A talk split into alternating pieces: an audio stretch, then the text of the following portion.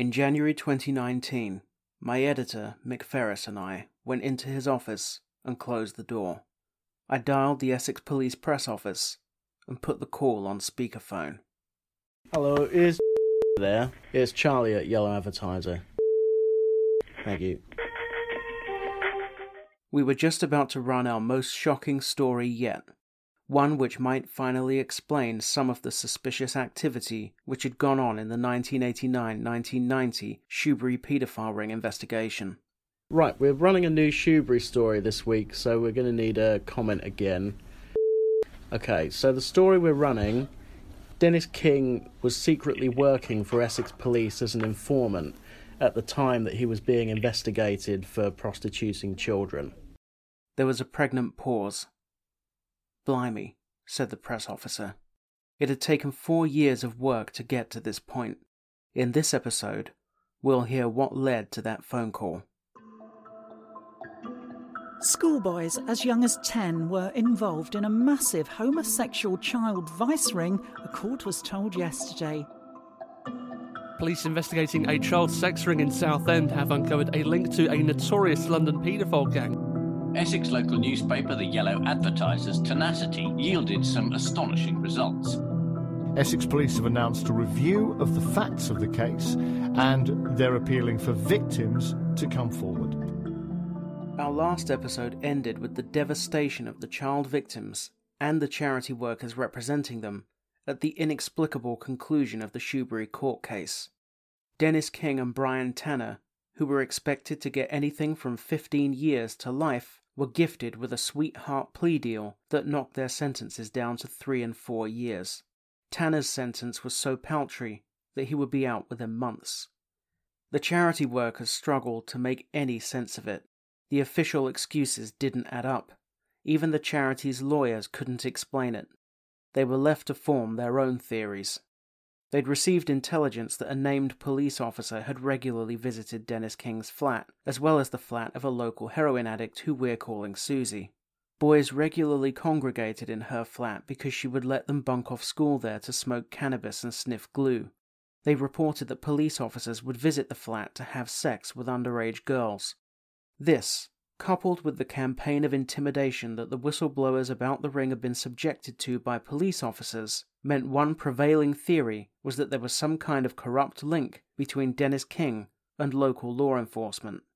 One of the charity workers went on to work as a social worker and spent time on a pioneering project where he and a colleague were seconded to and embedded with the police, monitoring and mapping sex offenders in the community. The more time he spent around the police, watching the way they operated, the more a theory about Dennis King and Brian Tanner's treatment began to emerge. He didn't want to go on the record, so his words from our 2018 interview are being voiced by an actor. I strongly suspected that at least King was a police informant, and the more experience I've had, I'm more convinced. Plus, I believe he probably had all sorts of dirt on all sorts of people. This charity worker wasn't the only one to develop that theory. Mr. X, who we heard from in the last three episodes, also came to suspect that King was an informant. The court had heard that both King and Tanner had prior convictions for abusing children, although King's record appeared to be worse than Tanner's by some margin. Here's Mr. X, also speaking in 2018. There was always something funny about the way he was treated by the courts. He always seemed to get off light. Some of us thought he was probably a police informant. It was an interesting theory. Might that explain why multiple boys had reported the same police officer repeatedly visiting Dennis King's flat? The charity workers' suspicions grew when, even after King and Tanner had been sent to prison, the police kept nosing around the charities and seemed particularly preoccupied with finding out what they knew about that officer and his activities in Shoebury.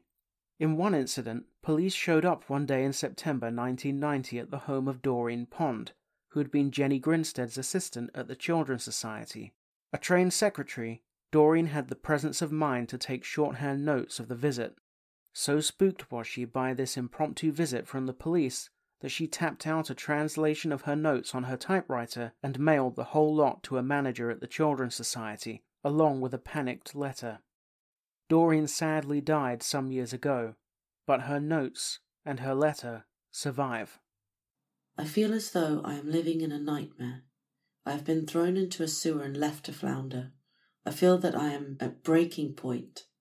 The only support I have had is from two project leaders, both of whom are miles away.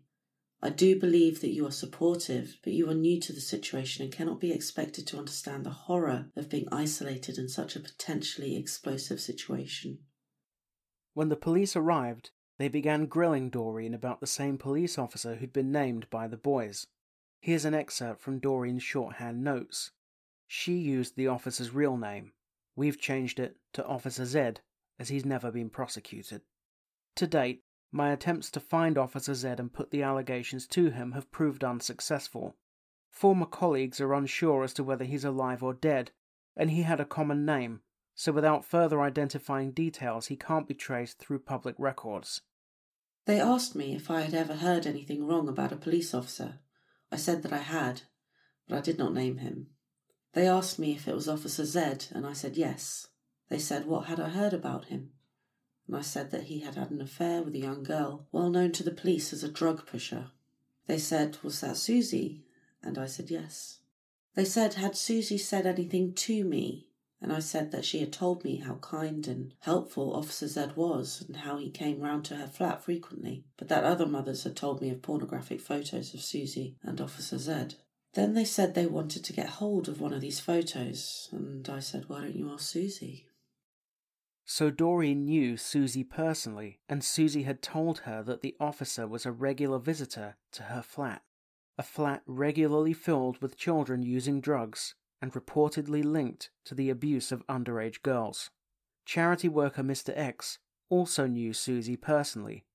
When I interviewed him, he told me a story that sounded like something from a conspiracy movie. The infamous missing photographs. We heard they existed. That was a rumour, that there were dodgy photographs of Susie and this officer. But when the flat got torched, they were apparently in the flat, and then, all of a sudden, they weren't, along with a substantial amount of drugs. There was a fire at Susie's flat, and the story on the street was, ha ha ha, flat's been torched and the old Bill couldn't find the grass because it went missing after this officer visited. The murky links between the police and illicit goings on in Shoebury just seemed to get worse and worse. Could this really be true? That the flat where police believed incriminating photographs of their colleague were stashed mysteriously got destroyed in a fire? As it turned out, yes. I tracked down Susie's sister, who confirmed that there had been a fire at the flat, which left Susie in hospital with smoke inhalation and the property uninhabitable. Susie's sister knew nothing of her apparent links to the Shoebury case, but told me the following, which will be read by an actor. She was a lost soul. She was really lovely, really kind, really caring.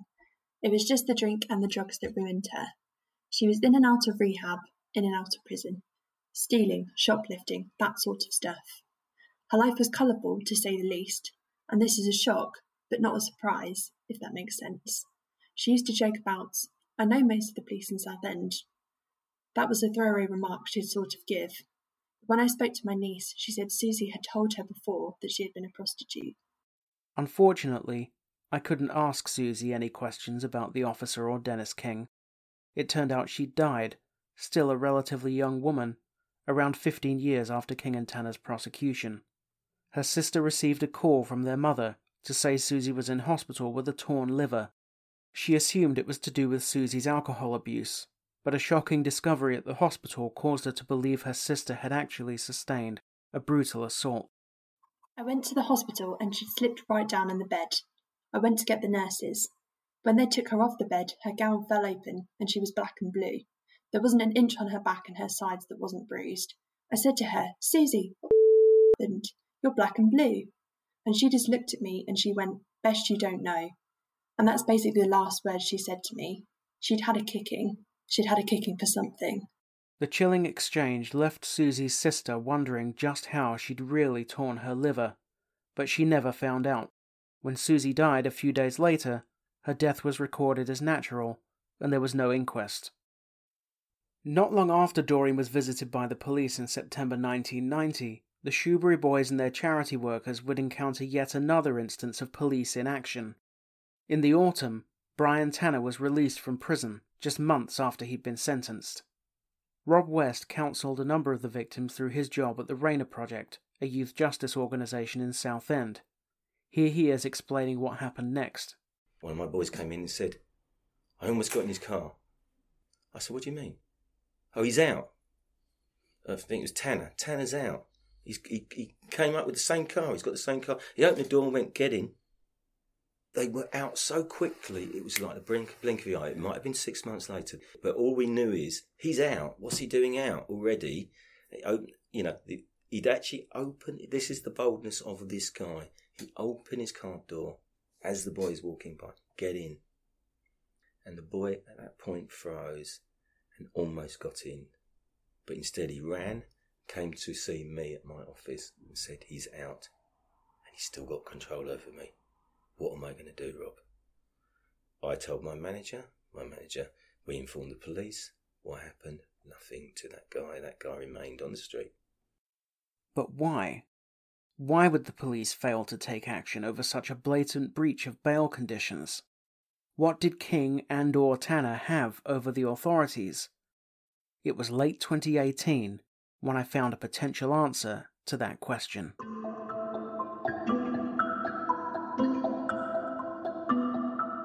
I'd spent years tracking down people named in documents as having been linked to the Shoebury case. Some of the most intricately involved sources proved the most difficult to find. Some I've still not found. But there was one who everybody said would be a gold mine of information, yet who eluded me for years. Were they dead? Had they moved abroad? As it turned out, no, they still lived locally. They were just retired, ex directory, and kept an extremely low profile online. I eventually followed an internet breadcrumb trail which led me to a Facebook page. It wasn't registered under the source's name, and I had no idea whether this really was the person I was looking for. Perhaps I was just reading online tea leaves and riding a wave of wishful thinking.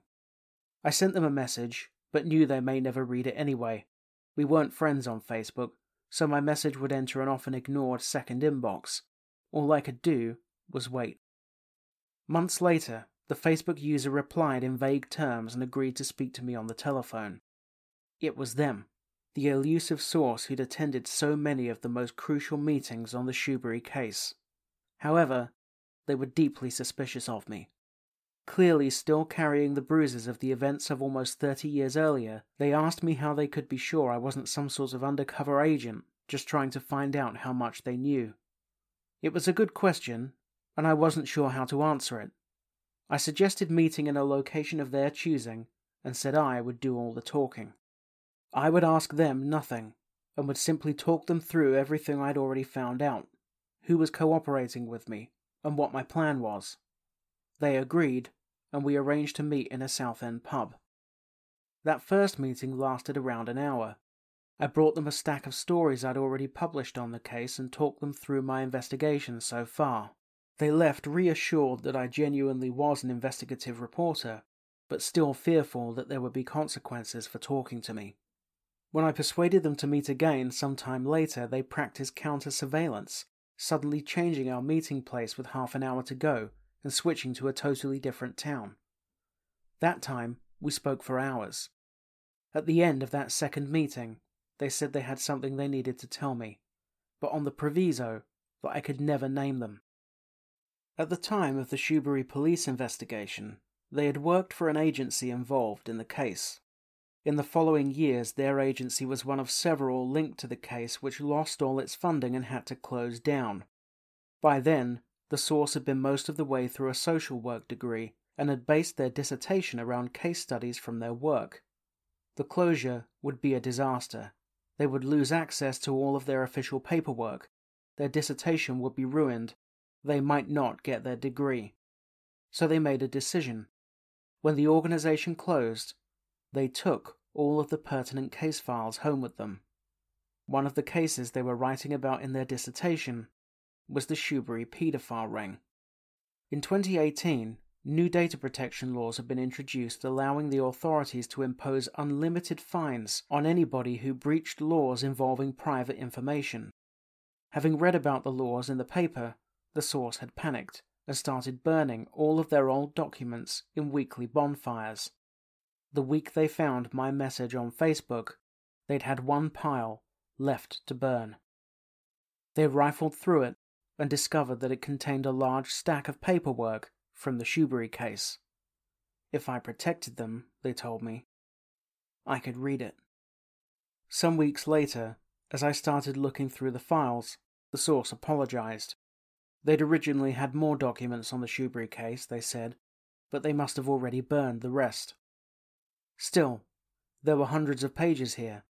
Amongst them were many vital documents from the 1989 90 case, which until then the charity workers had told me about, but I'd never actually seen because their own copies had got lost over the last three decades. For example, this source had a copy of the document that the charity workers had drawn up with the NSPCC lawyer, detailing all of the intelligence they felt had been ignored by the police. But there was some more paperwork here that wasn't from 1989 90. It was from 1993. And it was about another investigation into Dennis King in Shoebury for grooming children and sharing them with other men. The only difference was that this time he was under investigation for abusing and sharing girls rather than boys. One of the victims we heard from in our early episodes, Zach, had told me when I found him that King had groomed girls as well as boys. It wasn't just boys, was it? It weren't just boys. It wasn't just boys? No. Okay. So what was going on with girls? I don't know, but they were going in and out of there. One of my school friends that went round, she was going in there. And when you say going in there, are you talking about Dennis King's flat? Yeah. Charity workers in the 8990 case had almost exclusively received information about Dennis King and boys, but in 1993 there was no mention of boys. The paperwork in the source's 1993 pile only mentioned girls.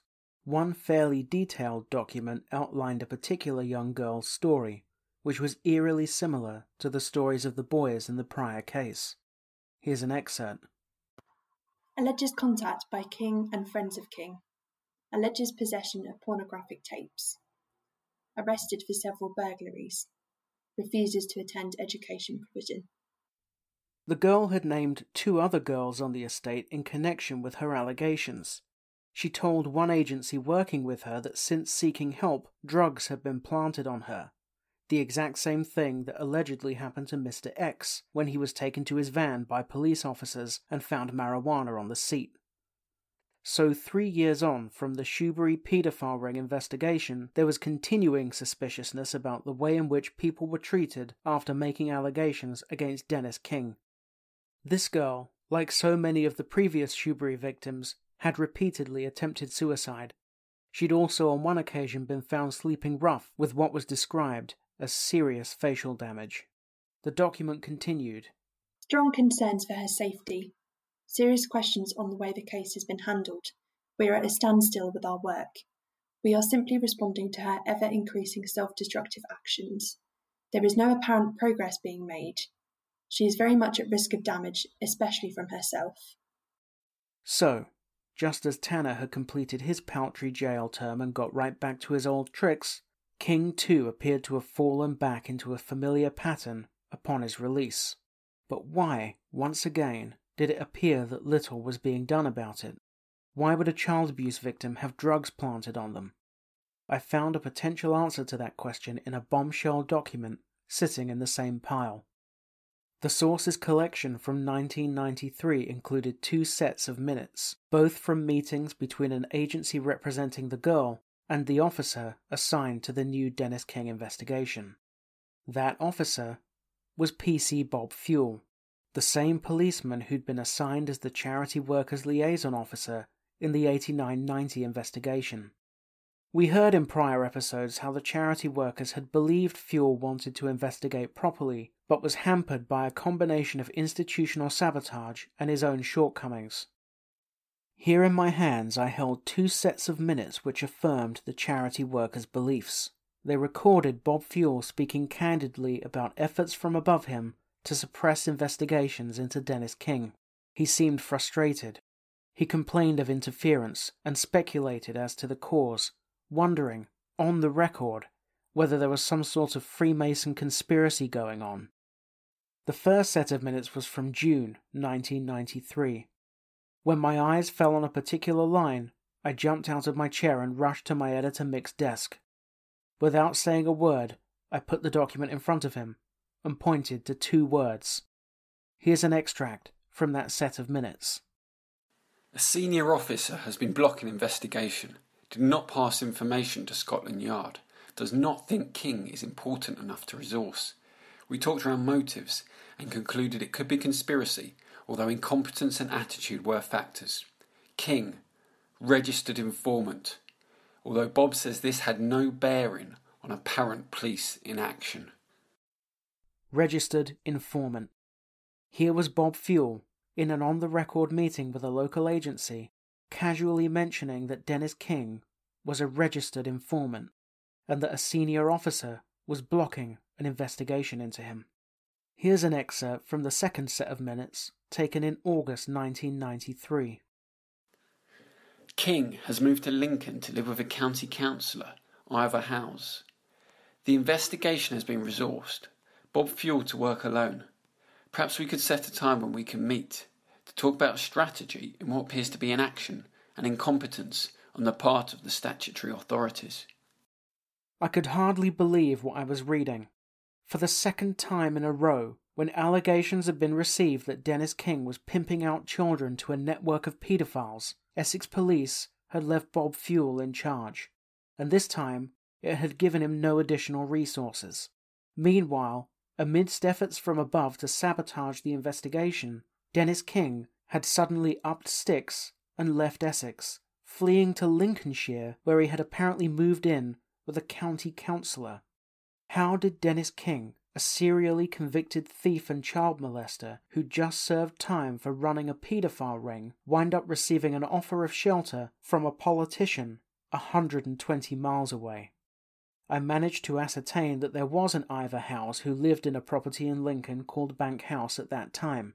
He had been elected as an independent county councillor in 1973 and served a single term, but was no longer a councillor by the time King went to live with him. Howes died shortly after King got there. His death was registered in November 1993, three months after Bob Fuel reported that King had moved into his house. Where King went after that is unknown, but he appeared in the local magistrate's court a year after Howes' death, in December 1994, charged with four counts of theft. The details of those alleged offences are presently unknown. The case appears not to have been reported by the local papers. The implications of King seemingly being protected because he was an informant were shocking. Bob Fuel, in those minutes where he said King was an informant, also claimed that the fact King was working for the police bore no relation to their lack of action over his alleged crimes. But how could that be? We all know about police informants, we've all seen it on TV, we all know the routine. The police hit up a small time offender for some information, bung them some cash, turn a blind eye to their own offending, negotiate them a more lenient sentence. Whatever the payoff, they are rewarded in some way for providing information which helps to solve a more important crime or bring down a more serious offender. But what crime could be more important than running a paedophile ring which abuses children? What could Dennis King possibly be informing on that was worse than his own offending? Was it just because, as some sources suggested earlier in the series, the police viewed these victims as scum due to their offending and their social background? Was that why the police felt comfortable turning a blind eye to what Dennis King was doing? When I published my story about Dennis King's informant status, the founder of one of the UK's largest child abuse charities spoke of his horror at the revelation and called for a completely independent investigation. Peter Saunders founded the National Association for People Abused in Childhood, or NAPAC. He said Bob Fuel's admissions in the meeting meant that police had effectively used the lives and safety of children as bartering chips. Here's Peter repeating what he told me at the time. I can't believe the police would employ, because that's effectively what they were doing, a child abuser. That is inexcusable. I have no doubt many of the characters involved in that will be retired now and living on cushy pensions somewhere, but they need to be held to account. We all understand police employing what we might call common criminals as informants, but someone that commits these crimes is in a different, vile category. I hope heads roll. It's entirely inappropriate for police forces to investigate themselves. This was extremely bad behaviour and it should be investigated by somebody completely independent. But several victims were unconvinced that King really was an informant. He may have been on the books as an informant, they said, but they suspected that was a cover story. As one said to me, King was being rewarded by the people we were supposed to be relying on to take him off the streets. It's just ridiculous. I mean, King wasn't exactly a bank robber, he was a kiddie fiddler. So who was he supposed to be informing on?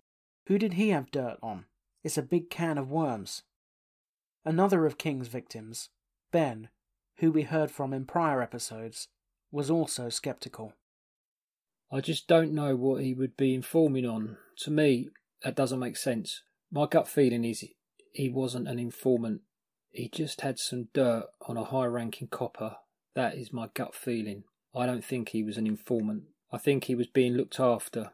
He didn't have the character or the social skills to be an informant. Everything happened in his flat. I never really knew him to not be in. It wasn't like he was out and about and you'd see him all around Shoebury. Whenever you went past his flat, the light was on, you'd see people moving about. He just struck me as a part of a ring of creepy weirdos. Was Dennis King regularly visited by a police officer because he was an informant?